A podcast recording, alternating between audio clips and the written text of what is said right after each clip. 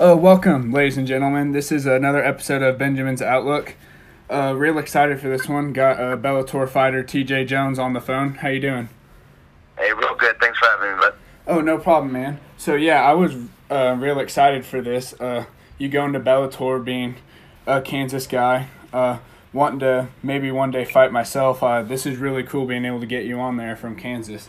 But uh, yeah, so uh, so yeah, this is a big deal. You get into Bellator. So can you just uh, what's some of your uh, fighting background and some of your former fights and everything to get you to this point? Yeah, for sure. Uh, I started fighting in 2008. Um, I did a lot of uh, amateur MMA in the Missouri scene. Um, I went nine and one. I won a couple heavyweight belts uh, on on the on the regional circuit. Uh, I went actually pro in professional boxing. Uh, fought boxing for for a couple years. I would do MMA every now and then if the opportunity pre- presented itself. I didn't really focus on that too much. Um, Yeah. When I when we got the call uh, to fight Bellator, it was. Uh, you know, I, I keep telling people, you know, when when Bellator calls, you have to answer the phone. So that's Yeah, for you sure. know,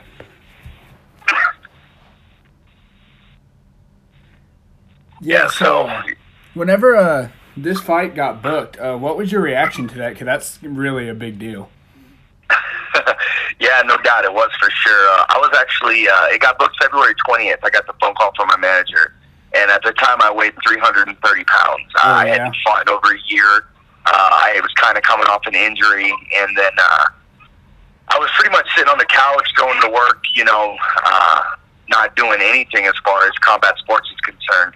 Um, so my first my first initial thought was, man, I got to lose some weight, you know, because you got to be 265. So from Yeah. February 20th to the weigh-in day is actually uh, I dropped 66 pounds to uh, to fight in a little less than three months. Yeah, so uh, just tell me, how was that Bellator experience like being from, I mean, because, yeah, I mean, there's a big difference fighting on, like, the regional scene than going to, where was it, in Chicago?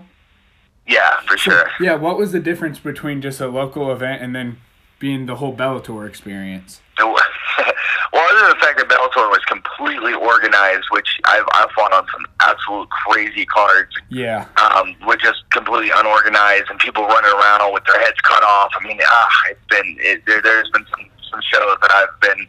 It's been very stressful. Ben Bellator, uh, from top to bottom, was just completely professional. Everybody was super humble. Everyone treated me really awesome, and uh, yeah, you know, it was just it was such an experience to be able to be on that kind of card on that kind of level with the fighters that were on there from Scott Coker down to you know the prelim guys and you know I, I, I you know you can't you can't script that any better if you're me so um, there's there's a night and day difference between regional shows and that kind of show I gotcha. So, uh, one of the questions I had, because I've seen some of the pictures on Facebook and some of the biggest names in the business, uh, how is it possible not to just be kind of starstruck in that whole situation?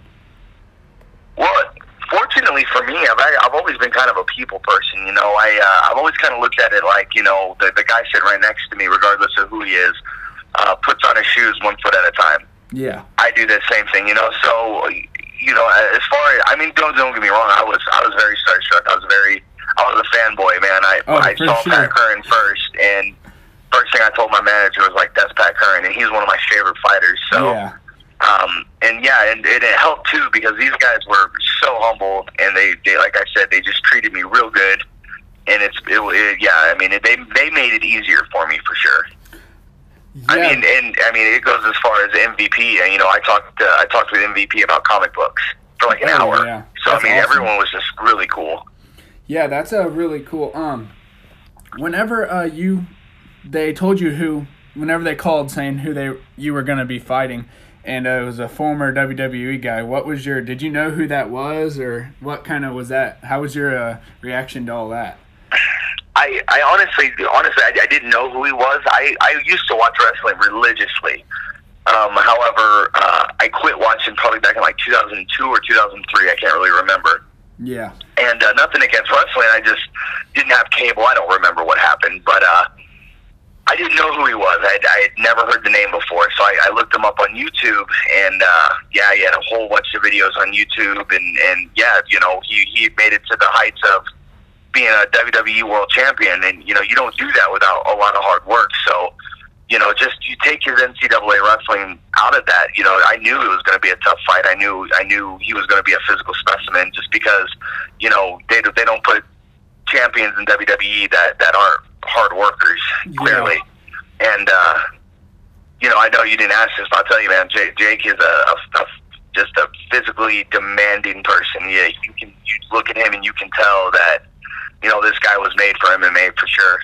Oh yeah, uh, yeah. His uh, two MMA fights, he's looked pretty good. Um, he's definitely trying to take it to the ground most of the time. And from what I've been able to understand, you'd rather keep the fight standing with your boxing background. So, uh, yeah. Um, and I knew that. Uh, I'd seen you t- kind of talk about in the past. Uh, this camp was mostly focused on your weight cutting, wasn't it? Unfortunately, you know, and and this is not me making excuses in any way, um, but yeah, that that was, you know, when I could have gone to uh, to the gym to work some wrestling, or when I could have gone to the gym to, you know, work with my striking coach. Excuse me, one second.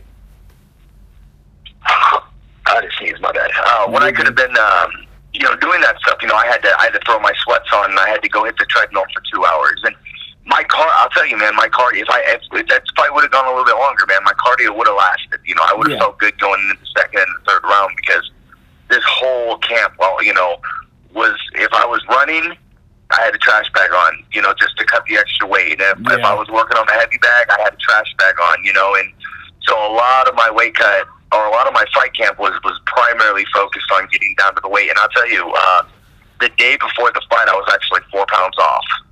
Oh, so yeah. I had to, I had, to, I was, I was pretty much starving myself to get to get those last four pounds off, and so yeah, it was, it was very, very hard, very difficult. Yeah, I, I know you put in a whole bunch of work to get down. Like you said, didn't you say you were like what three thirty or so? Yeah, well, I, technically I was three twenty nine, but if you're around that point, yeah. Yeah, uh, but yeah, so I'd say uh, your next fight, now that you're, you know, down, you're not that heavy anymore, do you think you'll be able to focus more on uh, grappling and striking instead of just the weight cutting?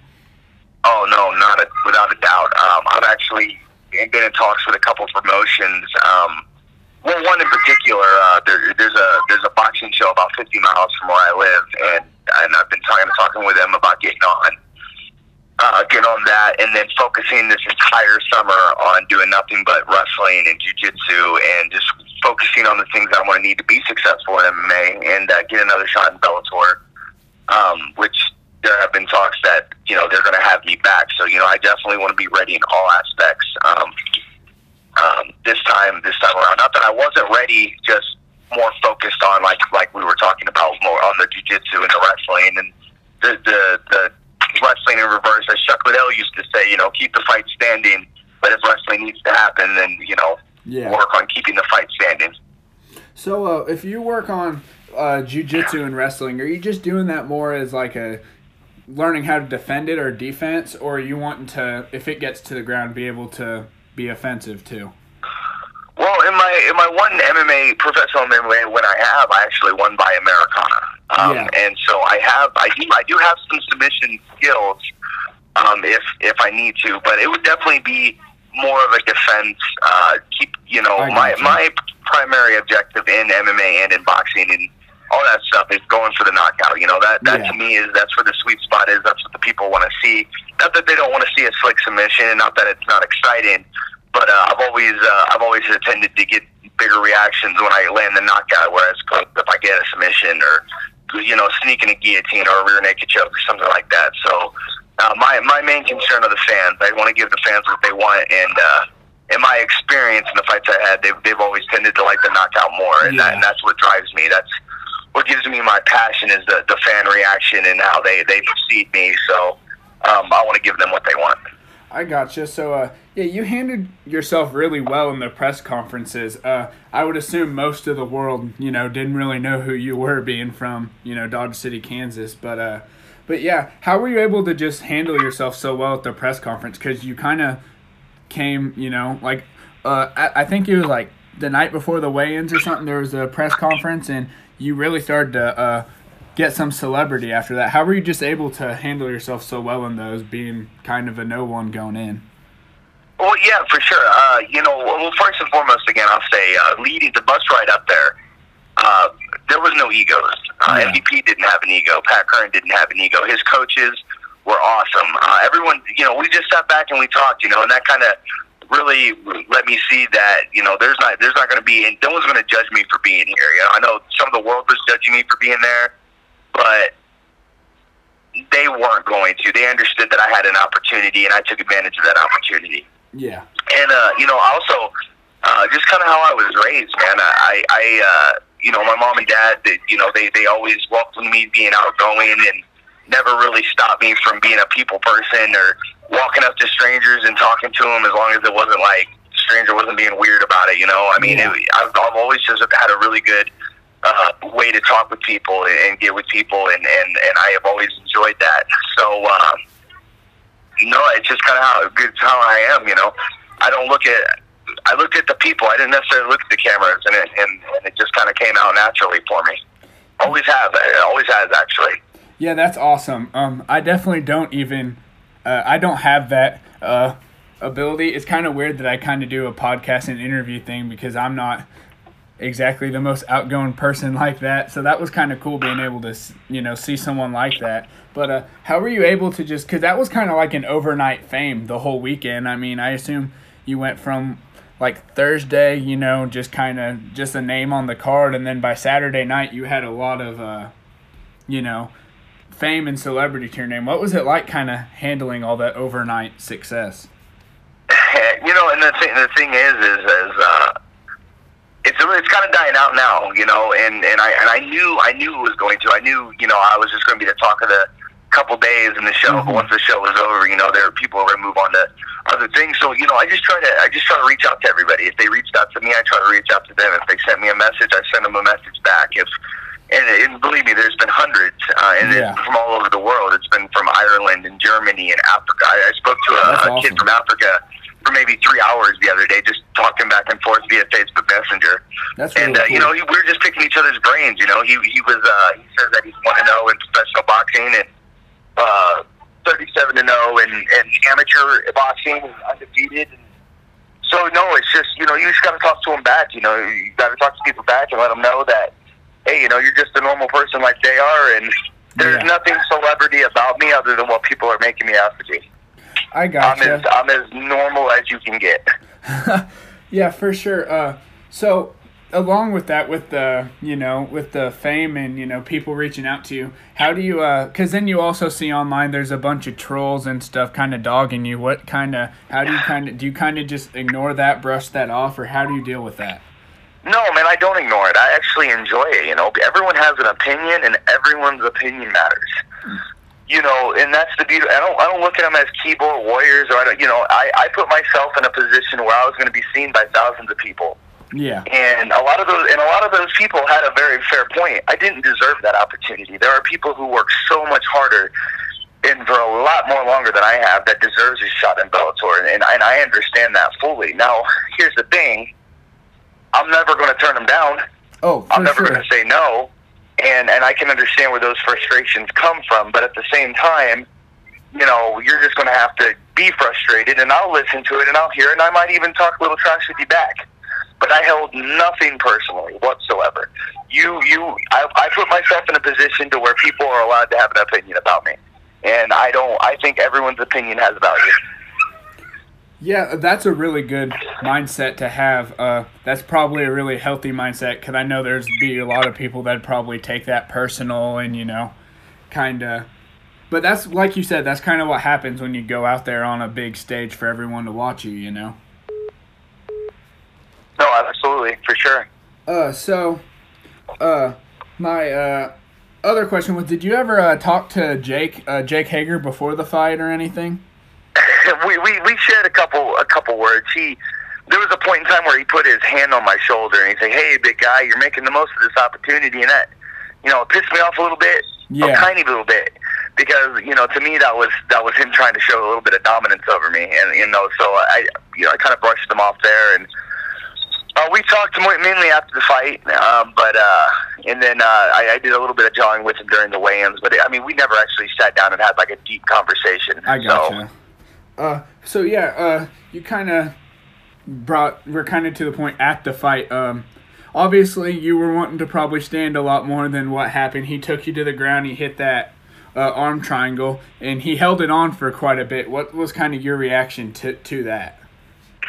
One, I, at first, I, at first I was pretty irritated about it, but but Yeah. then I kind of got to thinking about it, and here's the thing: only thing that Jake Hager did for me that night by holding on to that submission was allowing me to have a vested interest in his career. Yeah, Okay, because to me, all I have to do now is win maybe two or three fights in a row. Maybe get a Bellator win, maybe get a pro boxing win. Start, and, and the fans and the fans will do the rest. yeah, Because and, and here's the thing, I have a reason to call Jake out now. I, if he would have just let go of that submission and it would have been done, you don't call somebody out that you lose to in less than three minutes. for sure. Okay, I took an opportunity. I lost the weight. I came in at contracted weight. I did everything I had to do. I, I, I was I was I spoke to the media. I spoke to the media afterwards. I always had a smile on my face. What he did was completely unprofessional. Now Agreed. now he has his excuses and his opinions. I have my excuses. I have my opinions. Whatever. I'm not going to say he's right or wrong. I'm not going to say I'm right or wrong. However, I am going to say that some something was done that wasn't supposed to be done. Whether it was the ref's fault, whether it was Jake's fault. So Yeah. now let me get a couple more wins, and I will start pushing for a rematch with Jake with a little bit more skill and a little bit availability of, of keeping my uh, keeping a fight standing, and I will go really hard for the knockout. Yeah, for sure. That would be an awesome fight. Like you said, I think you get a couple more wins. Uh, I know the fans would definitely uh, want to hear that. Um, so I'm about done. Um, but I do have one more question. Uh, you kind of already touched on it. What's next for you? Man, sky's the limit right now. You know, uh, I, I, I this is why I hired my manager. You know, he uh, he sits back and and and, and he, he has about thirty other fighters. So I, I I understand that we're all equal. That he's not putting me in front of everybody. But uh, I, I'm definitely in his ear. You know, I'm wanting to do uh, that boxing show in July if you know we can find the right opponent. And, Yeah. An opponent willing to fight, and then uh, I'd like to take the summer and train. Uh, you know, just train jujitsu, train wrestling, and if I need to take a fight on the regional circuit in MMA, I will. If I get another call from Bellator, I'll be there. So I told Scott Coker at the end of the show, um, you know, put my put my number on speed dial. If a heavyweight drops out, whether it's on the main card, whether it's on the prelims, give me a call and I'll be there. Yeah, for sure. Uh, I've seen on Twitter he seemed like he was open to the idea of having you back, and that would be awesome. Um, I did see some online talk of uh, maybe having Jake's other opponent, J.W. Kiser, on a fight. Uh, do you think that's a possibility, or what? What's your take on that? Although I think uh, think every every uh, every every uh, is yeah, it's definitely a possibility. Um, every opponent right now is a possibility. You know, I, I, Yeah. I he called me out on Twitter and he called me out on Facebook, and uh, you know my manager was well aware of that. So if he wants to, you know, and and then plus on top of that, he says he wants to keep the fight standing. So if that's the case, then you know that's what we'll do. Yeah, I gotcha. Uh, so yeah, thank you for doing this. Uh, is there any people that you want to shout out for this? Uh, yeah, um, for sure. We'll uh, uh, Central Station Bar and Grill uh, here in Dodge City, Kansas.